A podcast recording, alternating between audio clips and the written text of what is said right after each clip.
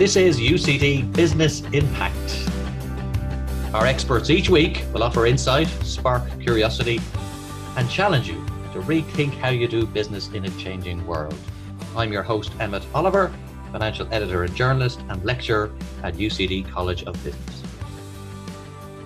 Now, that was some campaign in the US. I think uh, over the last week or two, addiction to CNN should become, in my opinion, a, a bit of a treatable disease. I know far more that is healthy about the state of Pennsylvania, not to mention Allegheny County. I never thought I'd know anything about that before the last two weeks of US political history. Well, as things remain very fluid in the States, there is little doubt that 2021 is going to see a sharp change in political direction as President elect Biden gets ready to enter the White House in January the inbox you'll find there is going to be very heavy and burdensome indeed. There's obviously pandemics, wars, and even nuclear standoffs are just some of the items waiting for him, not to mention what is going to be a very alarming economic backdrop. But I think one of the issues likely to define his term or define his term in the White House is climate change and energy. President elect Biden has already found himself walking a very fine line on the issue of fracking, for example, during the campaign, but he does have a commitment that the US will reach a net zero carbon emissions target by 2050. And what we're all sort of asking is how exactly will he get there? And can he preserve the political gains he made in those Rust Belt states I mentioned um, that he got from President Trump while also doing those big changes that he wants to introduce on the climate question? And that brings up the whole dilemma of how do you marry environmental protection and climate justice with financial discipline and the rules of the market? or should we seek to balance those things at all? So, my guest to help ponder over some of these things today is Dr. Julie Byrne, who is a lecturer in finance, and she's also academic director of the BCom program here at the UCD Business School. She's involved in two SFI projects in the energy area and intensively researches in the area of environmental finance and also corporate finance. And she has been looking at some of these issues of how you marry those two, what seem very different worlds, and bring them together into a harmonious relationship. So you're very welcome to the Business Impact Podcast, Julie. Thank you very much, Emmet. I'm delighted to be here. As I said, it's been a fascinating two weeks for those of us who are addicted to US politics, but there are some real, really serious issues coming down the tracks. And I know we're all very, very, very immersed in the pandemic, but climate change still out there grows every year more and more worrying. The temperature is heating up. There's a lot of good work being done, but there's also a lot of very significant and outsized challenges awaiting for us. And what I want to talk today, and one of the reasons we brought you on the podcast is to try and see you're coming from the world of finance and corporate finance. Can you bring those worlds together of that corporate finance world and just finance as a discipline and the climate piece as well? And you've been doing it successfully, merging them in your research. So how are things looking to you at this stage? I mean, we, we've got so many different schemes, we've got a lot of government plans, we've got a lot of companies doing things on their own individually, and of course, we've got you know Extinction Rebellion. A lot of the activist groups are very active. Uh, how do you think things are looking from a climate point of view at this stage? Well, that's a very good and detailed question. So I'll do my very best to answer. So um, myself, like um, lots of other people, have been glued to the TV over the last couple of weeks looking at the US elections and news of uh, Joe Biden's probable win. Um, has been viewed as a positive one in the efforts to combat climate change. So the hope is that it will reverse four years of retreat on climate action. And the president elect ran on a very ambitious platform that included $2 trillion on clean energy spending. And one of the promises he has made is to immediately rejoin the Paris Agreement. So that's a good first step, but it's unlikely to be enough. There are calls that, for example, he has to rebuild confidence in the scientific impartiality of the EPA, um, that he's going to need to introduce policies to encourage green behaviour, um, and one issue that will be a potential sticking point is the disappointing performance of the Democrats in the Senate race. But overall, the perception of the um, likely outcome of the election is a good one and um, is viewed positively for research uh, researchers into climate change like me. So I suppose we all agree that something has to be done, but the question is, what is it? So Environmental risk and climate change are definitely critical global concerns. they've been at the center of public debate for a very long time. Uh, we see growing evidence of change in energy markets and a clear shift in mix of energy resources. So, at the moment, we're in the midst of a transition from a fossil fuel based system to one that embraces renewable energy technologies. But this is not going to be a cheap solution, and that's where I suppose finance uh, comes into it. It's not just finance that is important, a multidisciplinary approach to this is absolutely essential. So, oftentimes, individual disciplines like my own, we approach things from our own individual bubble, but that's not going to work here.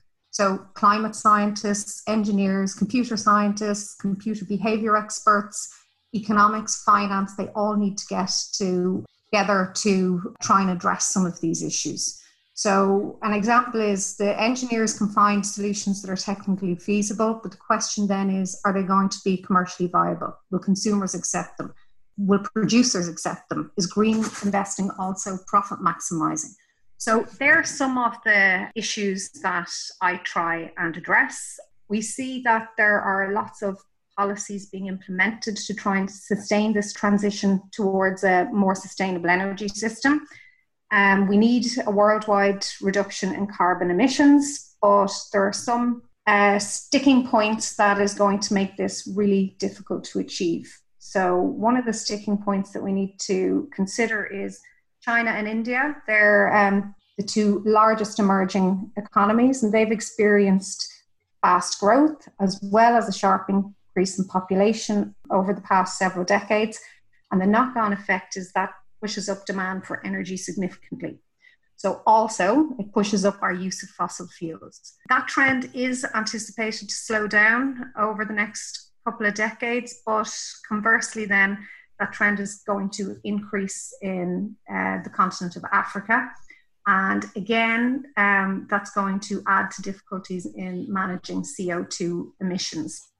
I suppose the interesting part is everyone, as you say yourself, is committed to getting to carbon zero at some point. You know, there's different targets depending on what country you look at. Some are more ambitious than others, but at the ground level where we all exist as consumers or people who work in organizations or taxpayers or citizens, do, do you think that when you hear a catch-all cry that we will be getting to carbon zero. Like it, there's a lot going on in just that phrase alone, isn't there? there there's there's going to be winners and losers in that switchover, and I suppose once there's winners and losers, that's where the world of finance is the world is the kind of discipline that has to apportion out in strict financial terms who are the winners and losers going to be. So, do you believe that we can get there? Like first of all, and how do you see that journey? Do you see it being very bumpy as we, we move along over the years?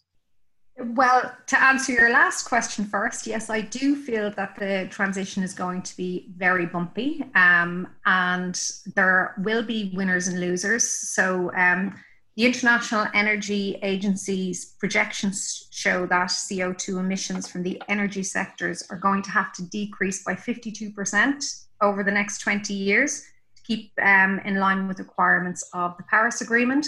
Governments have signed up to this Paris Agreement and they are trying to um, abide by this. So, in effect, you're talking about hundreds of billions, if not trillions of dollars of investment required into the energy system. So that's um, a lot of financing that has to be attracted, and it's a lot of people that you need to get on board. So corporations traditionally used to view uh, things that addressed um, environmental issues to be costly and against their goal of profit maximization. So we have to come up with some sort of solution to that. So, is it possible to be both profit maximizing and um, environmentally friendly? And um, so there's some research going on there. The other um, thing that we tend to see is that individual consumers, while this younger generation are definitely more willing to pay to address the issues of climate change.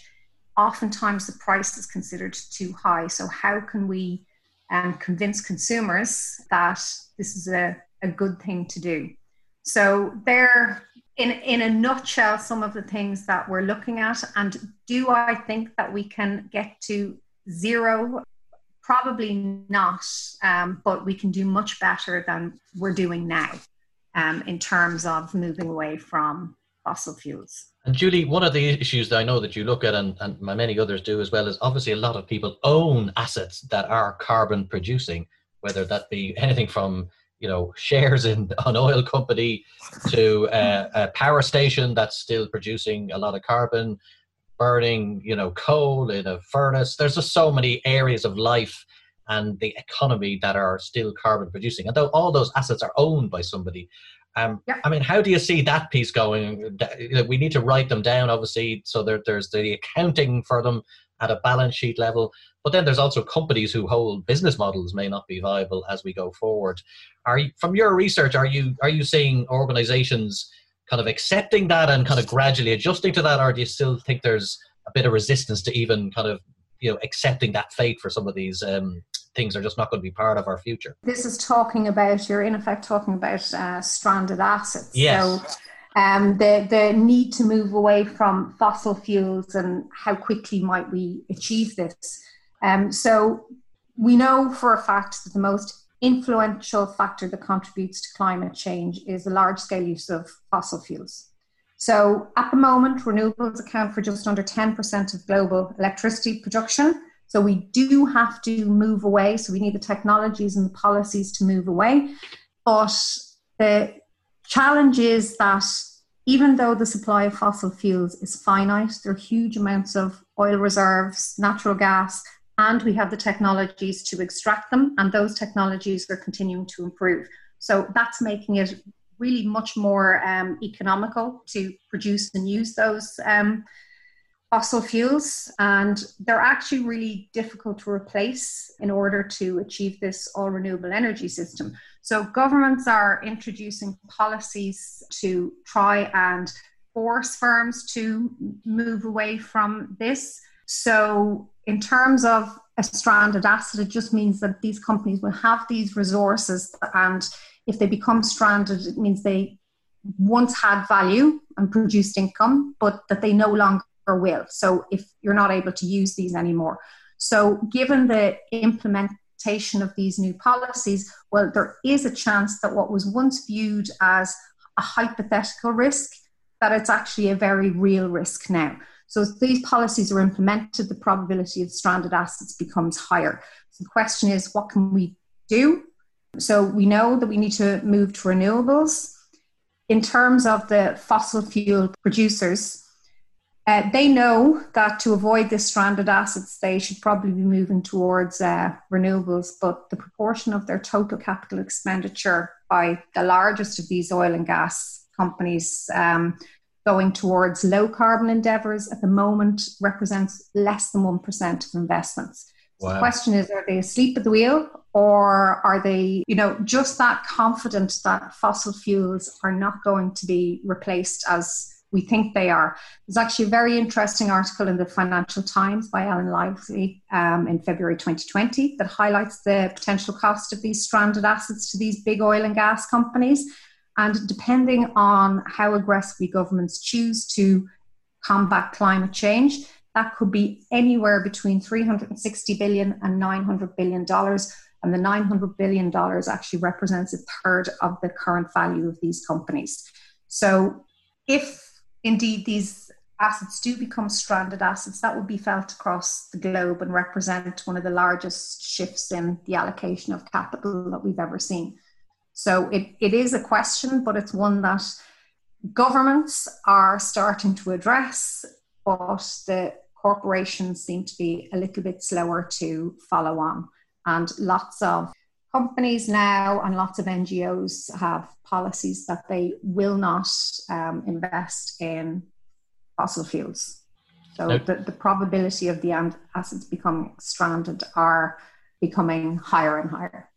That's going to be a fascinating one to watch. I mean, your your own research, Julie, is, is equally interesting. You're looking a little bit at Ireland's energy components and, and where we source our energy from. Obviously, we've got a number of different sources. A lot of them are carbon producing, but we have a lot of renewables coming onto the uh, electricity grid as the years go on as well. We're, we're one of the better European countries, I understand, uh, in terms of getting those um, new sources on, whether that be wind, solar, and other forms of renewable energy. How, how are we doing, do you think, from your own research? Are, are we outperforming, or are we kind of standard, or are you optimistic about our ability to start gradually getting more and more renewables on there and taking away these uh, fossil fuel um, burning in plants and so on as we kind of go over the next decade or so? Yeah, um, I think we're, we're doing um, pretty well. We're um, very good at um, producing wind energy, and historically, um, in the past, that's really the only renewable energy technology that had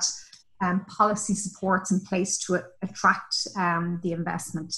As you all know, Ireland isn't the sunshine capital of the world.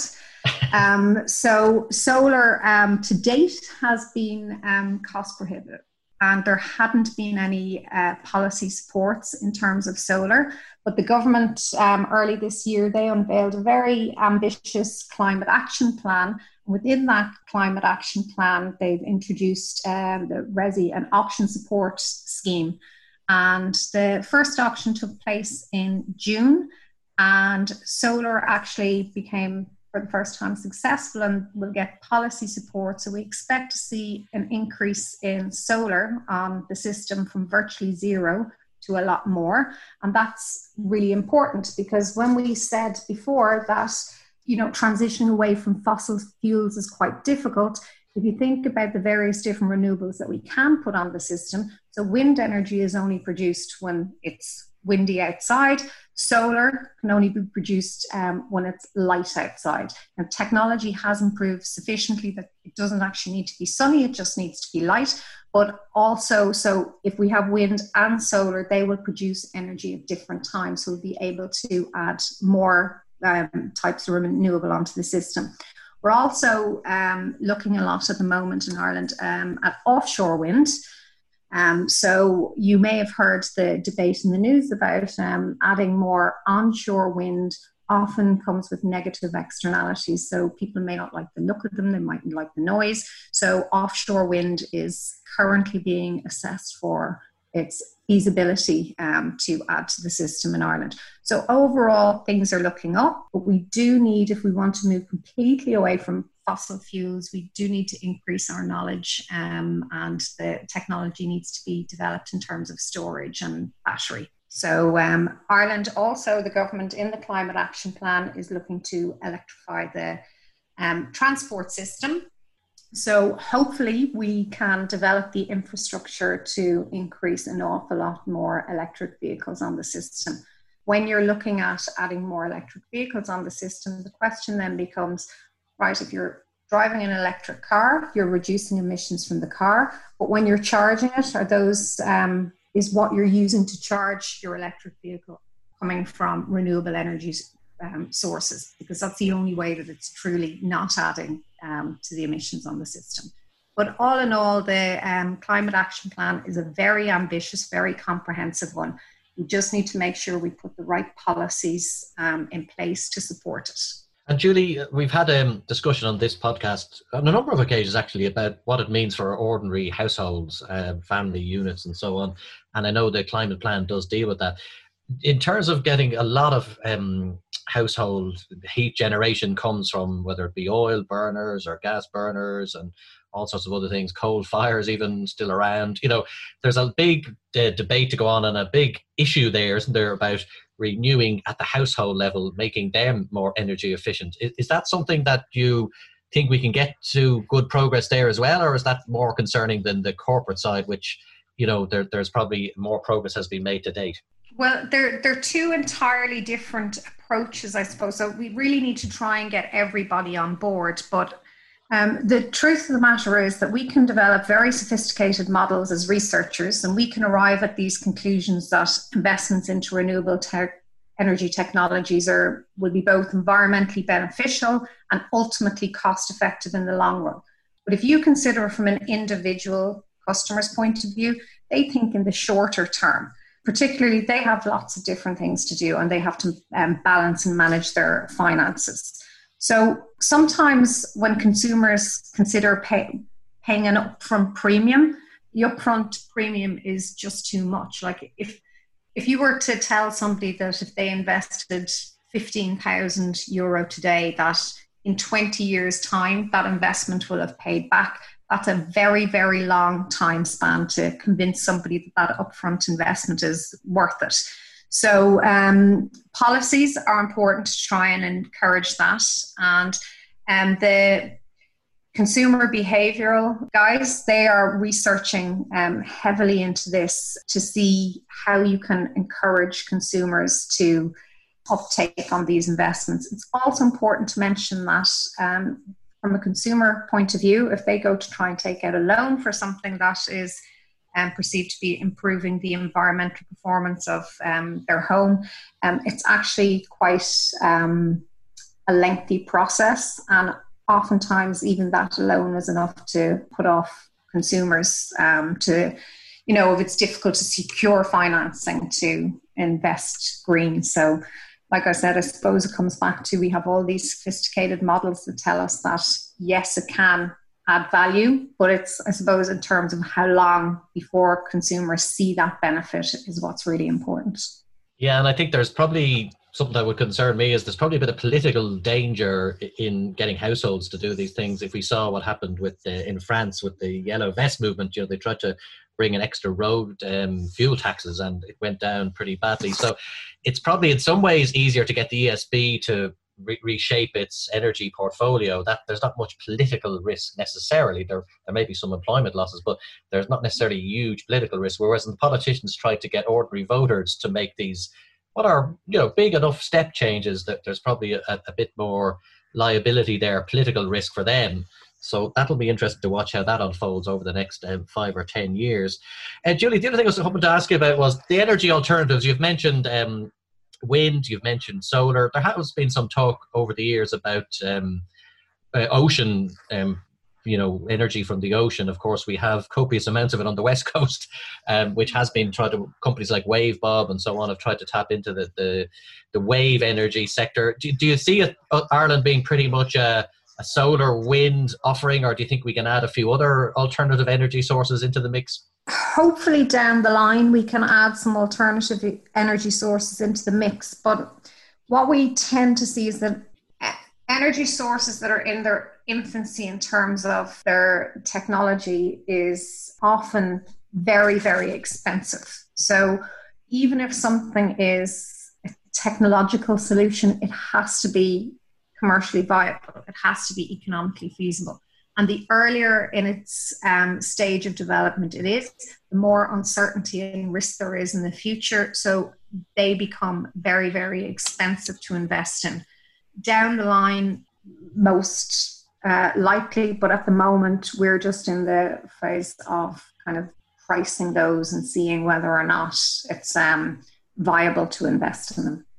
And one thing just to circle back to when you mentioned uh, political risk, I think um, political risk is actually one of the most important challenges that we face when we try to switch from this fossil fuel system to a renewable energy system. It's not just to the consumers, it's all around because um, politicians uh, trying to um, convince people that it's worth spending billions and billions and billions of investments that have big, huge upfront costs now, but don't actually pay off for some time in the future be very difficult to uh, sell to their voters. The political risk is really important in all of this area of research. And Julie, you've noticed uh, uh, uh, from even the last few years the the perception, the public perception of wind energy seems to be kind of waning a little bit. I know because I actually covered it at the time when wind energy was first introduced into Ireland and the turbines went up mm-hmm. across various locations you know, it was pretty pretty widespread acceptance of them, social acceptance. But there does seem to be certainly my detection is that people are less happy with wind turbines being in their local community and so on. So that's the kind of thing you're talking about, isn't it? There's there is a kind of a growing resistance to to that particular form of renewable energy, whether it kind of persists or it's only in certain areas of the country. I don't know but it certainly detect a little bit of a, a change there. Yes, so um, there there is um, issues with noise pollution. People don't like how they look on the horizon. Also, they can have um, a negative impact on wildlife. So a community approach is a much better one to its community acceptance that you need if we can identify commercially viable renewable energy technologies that don't come with this additional noise or danger to wildlife or impacting on the community, that so there are um, social costs that should be factored in as well you you you attend well you certainly did before the pandemic. You attend a lot of conferences in this area. You're, you're really plugged into a lot of different networks and you have a lot of research colleagues that you work closely with. I mean you hear this constant term greenwashing greenwashing greenwashing that a lot of this is well you know it's, it's hard to even put what it is but there's a certain artificiality to some companies when they make these very glossy declarations about what they're going to do there's a lot of um, interest in this area academically. There's thousands of research in the, in the area. I mean, how convinced are you that companies and governments are really deadly serious when you come to this, or are you a bit skeptical? I know you have one or two stories yourself about sort of greenwashing type incidents, so maybe you could tell us, tell our listeners a little bit about that. Yes. So one of the concerns we have when we um, engage in any kind of environmental or climate research is um, whether or not say companies uh, undertake green endeavors, whether they are truly in order to address climate change or whether it's because they know that this generation now view climate change as really, really important? Are they just, in effect, saying that brands or goods are green or sustainable or eco friendly? Um, is it just a marketing ploy or is it truly um, green? So, in the past, an awful lot of what we saw was greenwashing, so it wasn't truly green. And that's because, like I said, corporations really view or certainly viewed anything to improve or voluntarily improve environmental performance as too costly. So, from a firm's perspective, the only incentive to improve environmental performance is if there's economics and fi- economic and financial benefits to do that.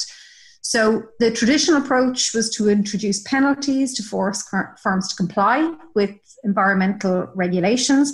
But more recently, we're seeing evidence emerging that it is truly possible because stakeholders are becoming more environmentally aware. It is possible to be both um, profit maximizing and energy friendly.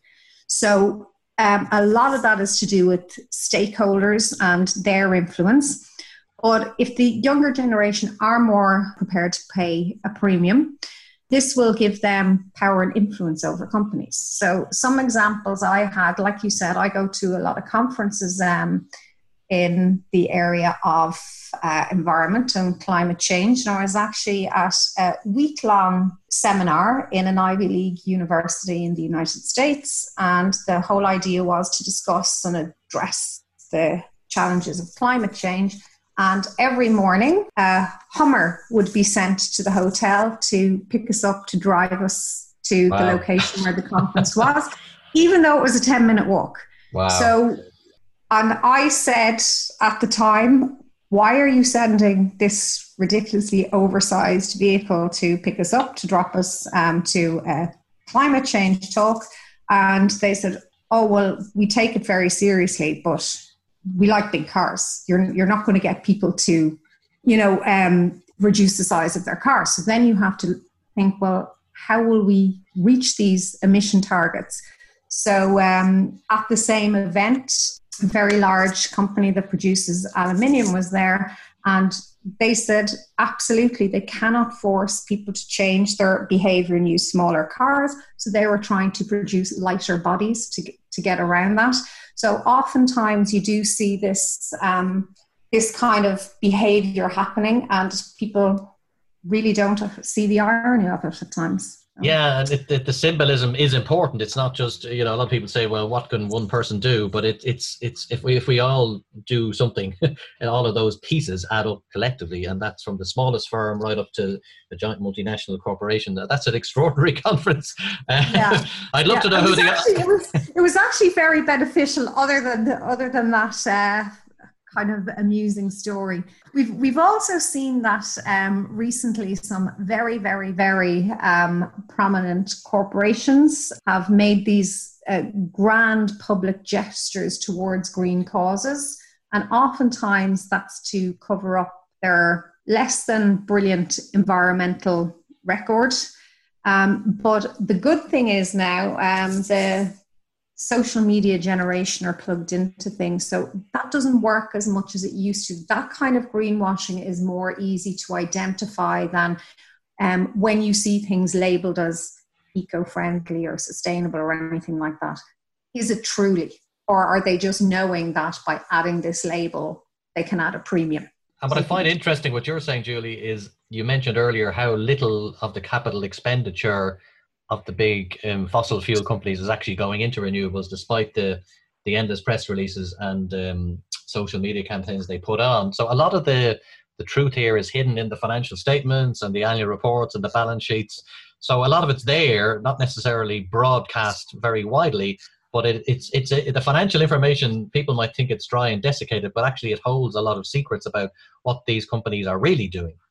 Companies in general are taking because they're starting to see evidence that stakeholders, so for example, their employees, their shareholders, their creditors, customers, will punish them um, if they don't um, behave in a more environmentally friendly um, way.